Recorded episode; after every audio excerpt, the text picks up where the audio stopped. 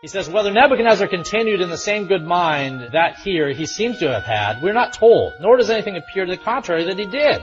And if so great a blasphemer and persecutor did find mercy, he was not the last. And if our charity may reach so far as to hope he did, we must admire free grace, by which this king lost his wits for a while, that he might save his soul.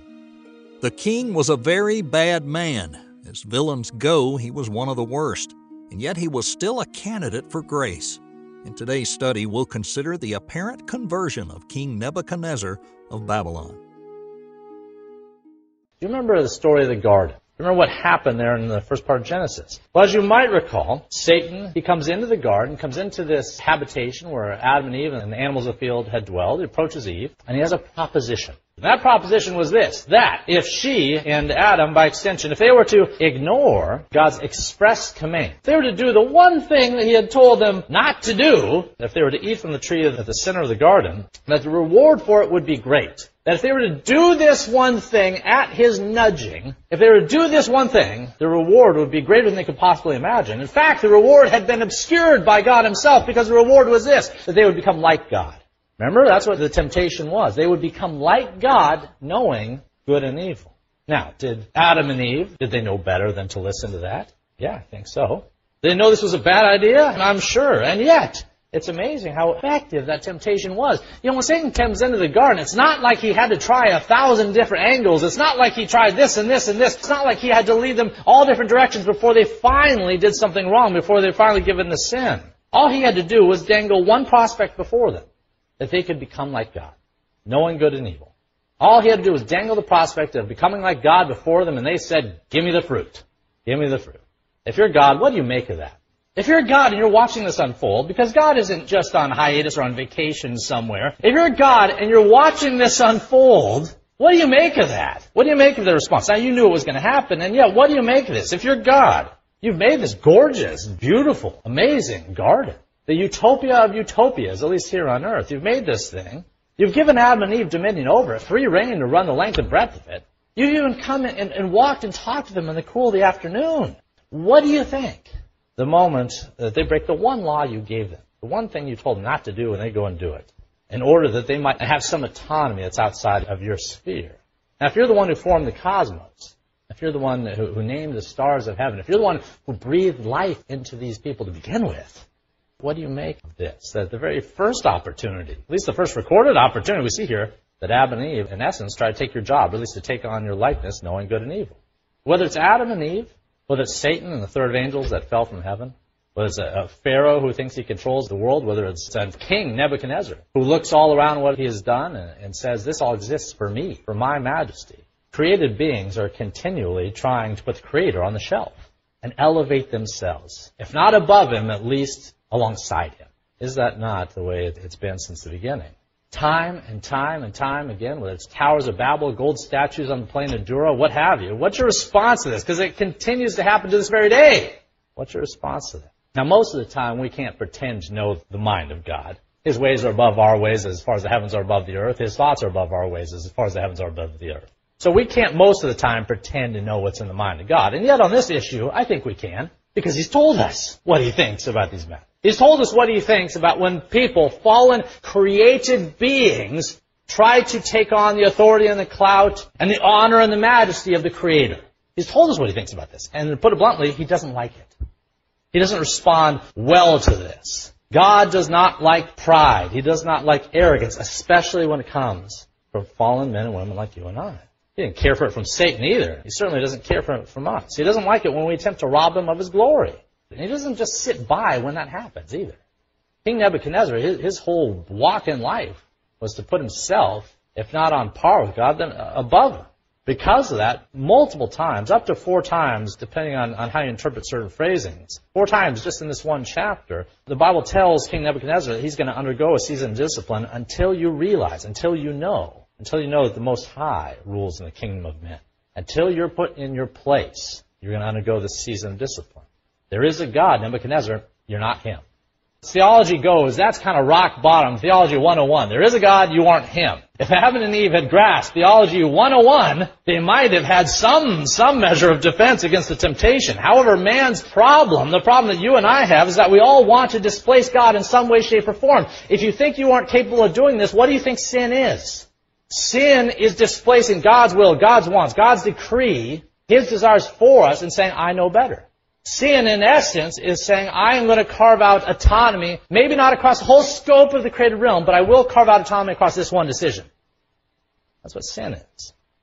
And God hates it. How many sins did it take before God came on the scene and, and dealt with mankind? One. The wages of sin is death. Not plural, but singular. The wages of sin is death. Sin's rejection of His will in favor of our own, God doesn't like it. He's routinely dealt with that. We're going to see that in today's reading. All right, if you would, I'm going to read verses twenty-eight through thirty, and then we're just going to work our way through the balance of the chapter. Verse twenty-eight. All this came upon King Nebuchadnezzar. Bum, bum, bum. There's some drama in this. All this came upon King Nebuchadnezzar. At the end of twelve months, he was walking about the royal palace of Babylon. And the king spoke, saying, Is not this great Babylon that I have built for a royal dwelling by my mighty power and for the honor of my majesty? Has not all that I have done, all I've created, all that I've formed, all that I've built, does it not exist to glorify me? That's the statement that he's making. Now, as we said earlier, about twelve months before these words came tumbling out of the king's mouth, about twelve months before the events in today's reading, the king had a dream. And it was a dream that, once again, his wise men and soothsayers and, and sorcerers and all the, all the eggheads he had in Babylon combined could not interpret. So he called Daniel in to assist him. And Daniel's interpretation, which we talked about at greater length last week, it boiled down to this prognosis for Nebuchadnezzar. It said, O king, you're going to be cut down. The tree in your dream, the mighty tree, the giant tree, the tree with leaves, the tree with branches, the tree that's bigger than anything else around it, the tree that goes up to heaven, you're the tree, and the tree's going down. Remember, that was what we talked about last week. It's going to be nothing more than a stump. And the only hope that the king had to forestall that outcome was to follow Daniel's instructions when he told the king, O king, break off your sins by being righteous, and your iniquities by showing mercy to the poor. Perhaps, perhaps there may be at least a lengthening of your prosperity, a lengthening of your reign before God comes in. King, change your ways, do something different. What you're doing isn't working. God's coming for you. Repent, change your mind, be righteous, give to the poor, do things you haven't been doing, and there may be at least a lengthening of the time before God comes calling. Well, in verses twenty-eight through twenty-nine of today's text, we see a fast forward, and it's an entire year. God is patient. God is patient with us, even when we're out like the prodigal son, out in the foreign land. God is patient for us. He longs for us to come back to Himself. A year goes by. And do we find, at the end of that year, here in verses twenty through thirty, that the king has got with the program? When we come to this, do we find, wow, the king, he really listened to Daniel. That was a silver bullet sermon that preacher, that prophet Daniel gave him. Oh, that cut to the heart of the king. Wow, what a change. Is that what we find? Well, no. He's not acting righteously. He's not taking care of the poor. He's not living in any sort of humble, repentant way in, in the least. He didn't become, you know, nice Nebi, nice Nebuchadnezzar, the, the sweet king of Babylon. Nothing like that. Instead, we see a king who, who fell more in love with himself than he was the year previous. See a king who's just walking around his kingdom. And he, you can imagine his chest out, and he's strutting, and maybe the, the sun is, is hitting the spires the right way, the grass and such, the flowers are all glistening and blooming and the like. And he just stands back, and he's enraptured really with himself as it's reflected by the world around him. He says, oh, look at this. Look at what I have done. Is this not great Babylon that I have built for a royal dwelling by my mighty power? I did it through my own strength, my own virtue, and for the honor of my majesty. How arrogant this king is. In the face of all that Daniel has told him across multiple dreams, really. How arrogant this guy is. He's taking credit, glory, and honor for accomplishing something that had been given to him by God. Elsewhere in Scripture it says, I've raised you up, O Nebuchadnezzar. Here he says, I did it myself. What is the Sinatra song? I did it my way. That, that's the mantra. That's the chorus of, of Nebuchadnezzar here. Fundamentally, this guy, he's like the guy who thinks that there is a universe, he's the center of it, and to the degree God is there, or gods in his case, because he was polytheist, to the degree God, gods, what have you, are there at all, they're kind of in orbit somewhere around him. Satellites in orbit of the king. They're kind of like a, a divine butlers, maybe, come in and clean up messes. Divine genies, they can do cool stuff. That's the place he had for God and his worldview. But it wasn't going to fly with God. God does not suffer fools. Let's look at verses thirty-one through thirty-three. Now, while the word was still in the king's mouth, meaning the syllables are tumbling out, while the word was still in the king's mouth, a voice fell from heaven, King Nebuchadnezzar, to you it is spoken. The kingdom has departed. The kingdom has departed from you, and they shall drive you from man, and your dwelling shall be with the beasts of the field. They shall make you eat grass like oxen, and seven times shall pass over you until you know that the Most High rules in the kingdom of man. Contrast that to what the king had just said. Until you know, until you get this straight, that the Most High rules in the kingdom of men, and he gives it to whoever he chooses. And that very hour, the word was fulfilled concerning Nebuchadnezzar. That's what prophecy does when it comes from a true prophet. It is fulfilled. It was fulfilled concerning Nebuchadnezzar. He was driven from men. He ate grass like oxen. His body was wet with the dew of heaven till his hair had grown like eagle's feathers and his nails like bird's claws. He had the look, the smell of an animal. This great and mighty king. Look what he became. Just a snap of the fingers, a word from God. Who do you think really sits on the throne? It's not Nebuchadnezzar. Now, before the king had even finished speaking, as we just said, while his smug and, and arrogant words were, were still on his lips, God stopped him, stopped him in his tracks. Most specifically, he stopped him in this way. A voice comes from heaven saying, your kingdom's gone. It's over, O king. Your kingdom has been taken from you. He didn't even have the power to retain that which was his, let alone to build up anything of his own strength. He couldn't even hold on to what he had. The moment God speaks, his kingdom is gone. It's been taken from him. Now, King Nebuchadnezzar, let's stop and ask for a minute. Why now? If we stand back and go, okay, the story of Nebuchadnezzar is the story of kind of a bad guy. He'd done all sorts of just terrible things. This was a, a butcher of the nations. He enslaved people. He killed people. He threw people in, into fiery furnaces. He had his own wise men torn from limb to limb. This is a bad guy. He'd done lots of bad things. So the question is, why now? I mean, given all that he'd done, why this interval? What was so egregious about this that caused God to act?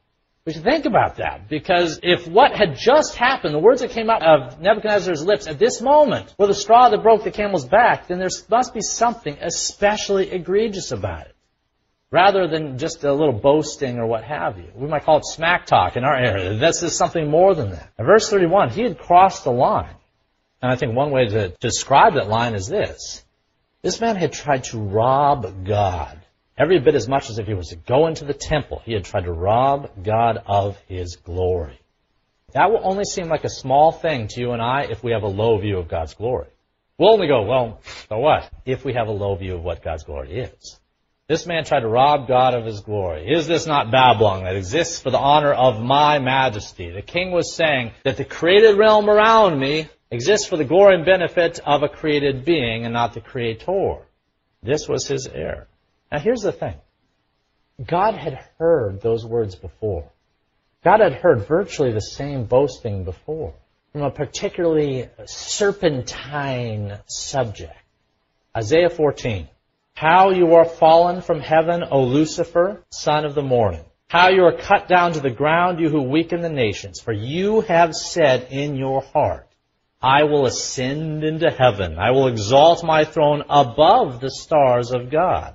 I will sit on the mount of the congregation on the farthest sides of the north. I will ascend above the heights of the clouds. I will be like the Most High.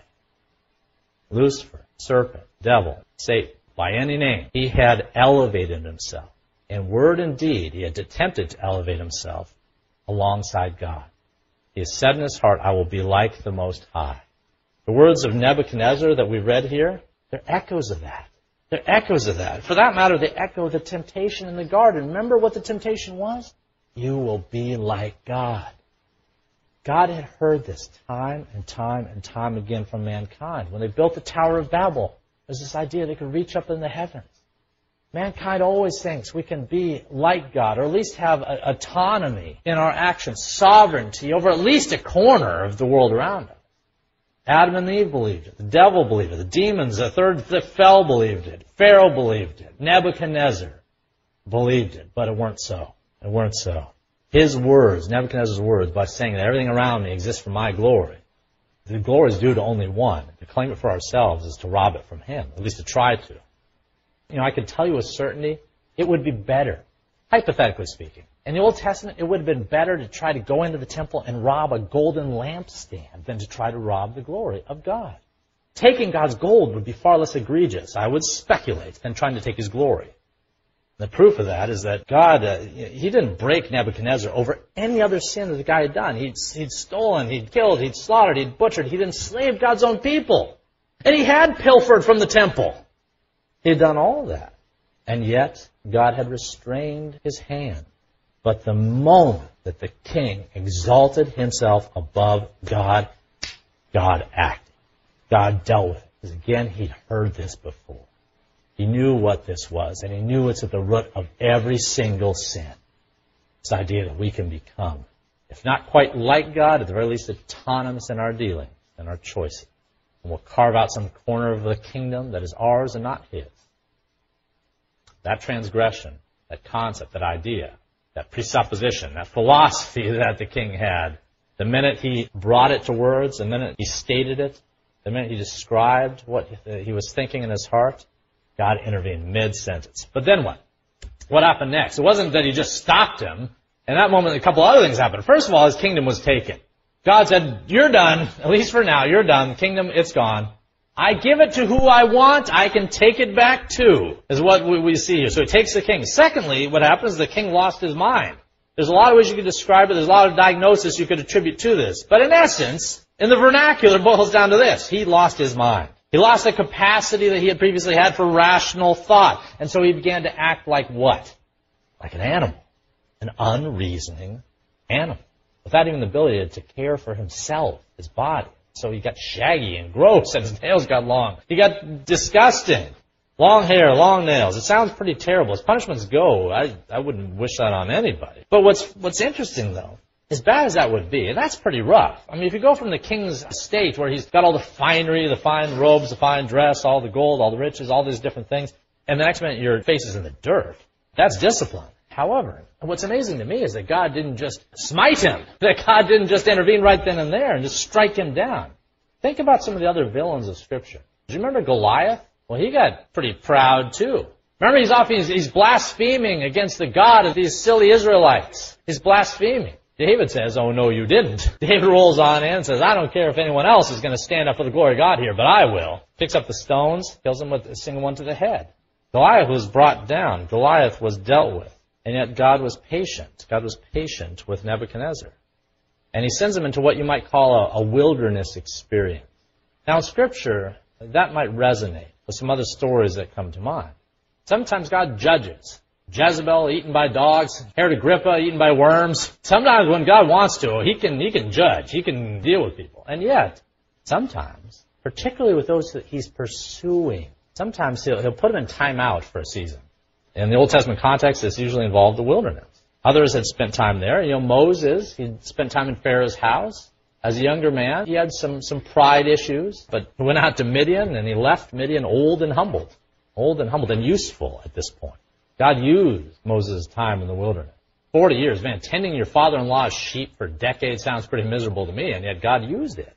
He used it to refine, to prepare him for the future ministry. The entire nation of Israel spent forty years in, in the wilderness. They entered into it, proud and rebellious. They, they left it, humble, eager for the promised land. Even the Apostle Paul had a wilderness time. He had, of course, in the past, when he was Saul of Tarsus, been proud and arrogant. Before he was really ready for ministry, God put him in the wilderness for periods of three years. In the uh, wilderness of Arabia. And in that time, God took his Pharisaical character, his viewpoints, his understanding, and he, and he humbled him. And he made him ready for the ministry that awaited. The point is, sometimes wilderness experiences exist when God is, is attempting to remake, humble, bring us to repentance. Particularly, uh, scripturally, you only see that to those that he's pursuing. The story of Jacob and Esau, you know what the proof is that God loved Jacob? He pursued him. Day of his life. God, you know, almost beat him within an inch of his life sometimes, but he pursued Jacob. Jacob the scoundrel, Jacob the one who steals his brother's birthright. God pursued him. And in time, Jacob was, of course, much more humbled, much more repentant, much more stronger in faith, much more useful. Are you being pursued by God? Maybe discipline is part of that process. Maybe you're in a wilderness. Those of us who have some mileage on, on the tires, so to speak, maybe can look back and say, I know a season when God pursued me, and he pursued me through discipline. He pursued me by parking me in a wilderness. And for a long season of my life, things were stagnant. Some of us, that may be the case right now. But it's, it's in those seasons that God is, it would seem, most at work to refine us and, and to make us, and to make us more useful for what is to come. Nebuchadnezzar would spend what we believe to be seven years in this lowly estate. I don't know what God was doing with him, but at the very least, we can say this, he was being humbled. Let's look now and see the fruits of that humility in verses thirty-four and thirty-five. And at the end of the time, I, Nebuchadnezzar, lifted my eyes to heaven, and my understanding returned to me. And I blessed the Most High, and I praised and honored him who lives forever. For his dominion is an everlasting dominion. His kingdom is from generation to generation. All the inhabitants of the earth are reputed as nothing. He does according to his will in the army of heaven and among the inhabitants of the earth. No one can restrain his hand or say, what have you done? What a change this is. We'll get to the change in a moment, but at the very least, the phrasing is so much different from what things he said earlier. Remember what he told Shadrach, Meshach, and Abednego when they wouldn't bow down before the golden idol that looked a lot like him? Remember what he told them? He says, who is the God that could rescue you from my hand? In his pride, in his strength, in his sense that he was the center of the universe, he looked at these men and he said, there's nothing, no force on this earth, no force above this earth that can overrule mine. There is no God that can save you from my hand if I consign you, condemn you to those flames. How'd that work out? But in any case, at one point he said, there's no God that can save you. And here, at the, at the close of his statements, he says, no one can restrain this God's hand or say to him, what have you done? The king and his pride is nowhere to be seen in these verses. He's not the central figure of these statements at all. So after the appointed amount of time had gone by, in verse thirty-four, the king's understanding returned to him. Let me ask you, if you have your Bibles open, what event preceded the returning of his understanding? Just look at the text. If something happened, well, specifically in verse thirty-four, it says this. It says that he lifted his eyes into heaven. He lifted his eyes into heaven unto the God who is there. At that moment, his understanding returned. One moment, his, his mind, his, his being, it's like an animal. He's bent over. His, his hair is matted with grass and grime. His eyes are focused on dirt, because that's what most animals are looking at. But then, for reasons that aren't explained here, and perhaps persuaded by the Spirit to do so, he inclines his eyes upward, inclines his eyes up towards heaven. And in that moment, his understanding returned. In that moment, his understanding returned, and his nature went from that of a beast to that of a man. From that of a beast, from that of a man. And it would appear that his immediate response from having undergone this change to his nature was that he was enabled and persuaded to praise the God of heaven. Now, I might be mistaken. And I will not say this dogmatically, but the whole description that we see in these verses sounds to me a lot like a, a theological term that we call regeneration. Regeneration is the theological term for when one who is dead in their sins and trespasses becomes born again. Remember what we've said in the past, these are not just hallmark phrases. Hallmark phrases, being born again, is not the same thing as deciding for Christ or inviting Christ into your heart and the like. Those words are nowhere in Scripture. Being born again involves a change to your ontology, a change to your very nature. You're enabled and persuaded to do that which you previously not only would not do, but could not do. Regeneration is a term when God takes a deadened heart, breathes into it new life. It involves a radical change. And the result of that change, time and time again, in people just like you and I, is that we go from a, a position of enmity with God, elevating ourselves to the level of God, at least in our heart and mind, if nowhere else, to turning to God, praising him. Something that was not natural to the old man. One minute we're dead in our sins and trespasses. The next minute we're born again. One minute we're blind. The next minute we see. One minute we have hearts of stone. The next minute we have hearts of flesh. These are Scripture's own words to describe a process of significant, radical, ontological change. Not just a change of our opinion about God, but a change in our ability to recognize him for who he is. That is what appears to have occurred here. In Daniel four, the king is he's little more than an animal. His face is down into the grime and dirt, which is really where fallen humanity, that's apropos for where we all were before God changed our hearts, changed our minds. Our face was focused down to the grime and the dirt. That's what we liked. That's what we wallowed in. But then here, at least, we see this change. One minute, the king's little more than an animal. His face is down into the grime. The next minute, his eyes are focused on heaven above. And at that moment, he received his understanding, which I'm sure is a word that's filled with more than simply a cognitive ability.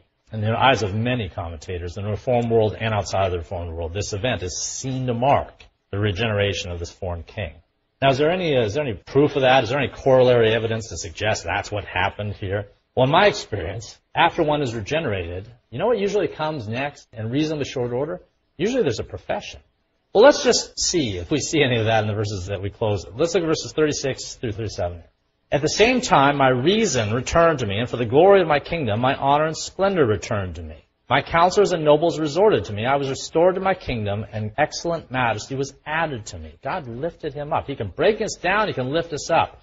Now I, Nebuchadnezzar, verse thirty-seven. Now I, Nebuchadnezzar, praise and extol and honor the King of heaven, and all whose works are truth, and his ways are justice. And those who walk in pride, he is able to put down. You know, in chapters one through four, in chapters one through four of the book of Daniel, the primary figure is not Daniel. The book is called the book of Daniel, but at least in the first four chapters, the main figure is not Daniel. And you know what? It's not Shadrach, Meshach, or Abednego, or any of the other exiles either. The main figure in the first four chapters is this king, is Nebuchadnezzar. As I said last week, the Bible allocates more ink, so to speak, more ink and parchment and papyrus and the like, more of that to Nebuchadnezzar than really to most of Christ's own apostles. And what it tells us, in all its, its ink and all its words, what it tells us about Nebuchadnezzar is that he was, I believe this is past tense, he was a fallen, depraved, and wicked man who God, for reasons that are God's alone, determined to rescue, determined to pursue. And he went to incredible lengths in that pursuit, incredible lengths that it's reasonable to conclude had a positive outcome. God repeatedly revealed himself to the king. And God revealed himself to Pharaoh, too, but not in the personal nature we see here. To this king, to this pagan king, God sent him a prophet. And not only did he send him a prophet, he sent him a friend, because really that's how Daniel is really depicted here by the end of chapter four. A counselor, someone who really cared about the king. He sent him Daniel. Then he, he gave his king multiple dreams and visions. Not just one, but more than one, dreams and visions. He also gave him one of the greatest sights of them all. Remember in the fiery furnace, the king throws Shadrach, Meshach, and Abednego into the fiery furnace, and then the king, as he's wiping his hands with glee over the, the victory he's won over those who dared to defy him, he looks into the furnace, and he's startled because he sees not one, not two, not three, but four. And he looks at that fourth one. Remember what he said? At least in the New King James, and the King James, he looks at one and he says, and the fourth one is like the Son of God. God gave him Daniel, prophet. God gave him visions. God gave him a Christophany, theophany, a visible manifestation of the pre-incarnate Christ. He gave him these things. He, even in here in chapter four, he gives him the voice from heaven, even if it's a voice of discipline. Regularly, consistently, God intervened in the heart and life of this king. He revealed himself to this king repeatedly. Why? Why did he bother? I believe it was to save him. I believe God revealed himself to this, this lost and fallen king in the same way that he revealed himself to Saul of Tarsus. Because sometimes God likes to demonstrate that one of the greatest miracles is taking one of the greatest villains and changing his heart. And demonstrating it to people far and wide that there's no one beyond grace. There's no one who's not a candidate for grace. If Saul of Tarsus, if King Nebuchadnezzar could be saved, what people in your life that you've already written off are still candidates for grace today? Generally speaking, when a villain shows up in the pages of Scripture, God deals with him quick, or decisively. Again, we talked about Goliath, we talked about Herod Agrippa, we talked about Jezebel, Ahab. When those scoundrels went down, they went down hard. There was no sign God pursued them. He just judged them. He just dealt with them. But even though God had plenty of cause to judge Nebuchadnezzar, even though he had plenty of reasons to lower the hammer, he shows grace at every interval. And that grace resulted, for what it's worth, it resulted in one of the greatest professions in the entire book. You reread chapter four, the text of the start and the text of the end. It's one of the greatest professions in the entire book. Did Nebuchadnezzar continue to repent and believe? Well, we don't know that for certain. Again, I'm not saying it dogmatically, but listen to the way Matthew Henry, listen to the way Matthew Henry answers that question. He says, whether Nebuchadnezzar continued in the same good mind that here he seems to have had, we're not told, nor does anything appear to the contrary that he did. And if so great a blasphemer and persecutor did find mercy, he was not the last. And if our charity may reach so far as to hope he did, we must admire free grace, by which this king lost his wits for a while, that he might save his soul. He lost his wits for a while, that he might save his soul. Personally, I think Nebuchadnezzar is in heaven now, having already cast his crown at the feet of King Jesus. For that matter, when you and I get to heaven, there's going to be a lot of people who have murdered, stolen, who were once villains, who God entered in. for reasons that are his alone and for his glory alone. He redeemed them. He purchased them back. What does it tell us when villains walk through the, the gate of heaven? What does that tell us? Among other things, it tells us that heaven is not reserved for those who have worked their way there. That can't be the entrance exam. That can't be the way it works, based on stories like this. It tells us that grace is central. And also, as we said before, it tells us that there's no one who's outside of that. There's no one who's not a candidate for grace. If God can redeem someone like Nebuchadnezzar, who can't he? Who can't he? All right, with our remaining moment here, I want to return to something that the king said at the very end of today's chapter. Remember, he said this. He says, those who walk in pride, God, he is able to put down. Now, as we've talked about for several weeks, King Nebuchadnezzar experienced that firsthand. He knew what he was talking about. The king knew something about walking in pride. We saw that at the outset of today's passage. And he also knew something about being put down. He could speak with great experience and authority on this subject. But he didn't stay down. Fortunately, in God's grace, in God's time, he was raised back up. In your own walk, in your own walk, you may be in a season of pride. In our own walk, even as a Christian, we can enter into seasons where we believe God's there, we believe what Jesus did on the cross, and we believe we need it, and we even accept it, and we nod our heads at all the right things that the pastor says. We can be in that state and yet live very prideful lives that keep God at a distance, keep God to the periphery. Remember that picture of God in orbit of us rather than holding our hand, rather than leading us? That can often be where we're at. So often in our Christian walk, we're walking and we're looking over our shoulder to make sure God's cleaning up our message. This is pride. This is arrogance. We may be leaning too much on understanding this day, this week. We may be keeping God behind a pane of glass that says an emergency brake. If so, if that's time to stop. There is a God. We're not him. It's not a good thing to trust in our own strength. It's not a good thing to trust in our own authority, however great or small it may be. This week, in decisions great and small, you and I, we need to stop looking inward if that's what we're doing. Stop trusting in self to be the measure of, of the reality around us. Incline ourselves more towards prayer. More towards trust, more towards faith. Stop looking side to side. Stop looking in the mirror. Stop looking horizontal. And start looking up. That our reason, if it is departed, even for a season, might return to us. That we might live righteously. I lift up my eyes to the heavens, for where does my help come from? It comes from the Lord, the maker of heaven and earth. Let's pray. In today's study, we've gone verse by verse through Scripture. If this sort of expositional preaching is what you're looking for, then please subscribe to this podcast and check back tomorrow for another verse-by-verse study of God's Word.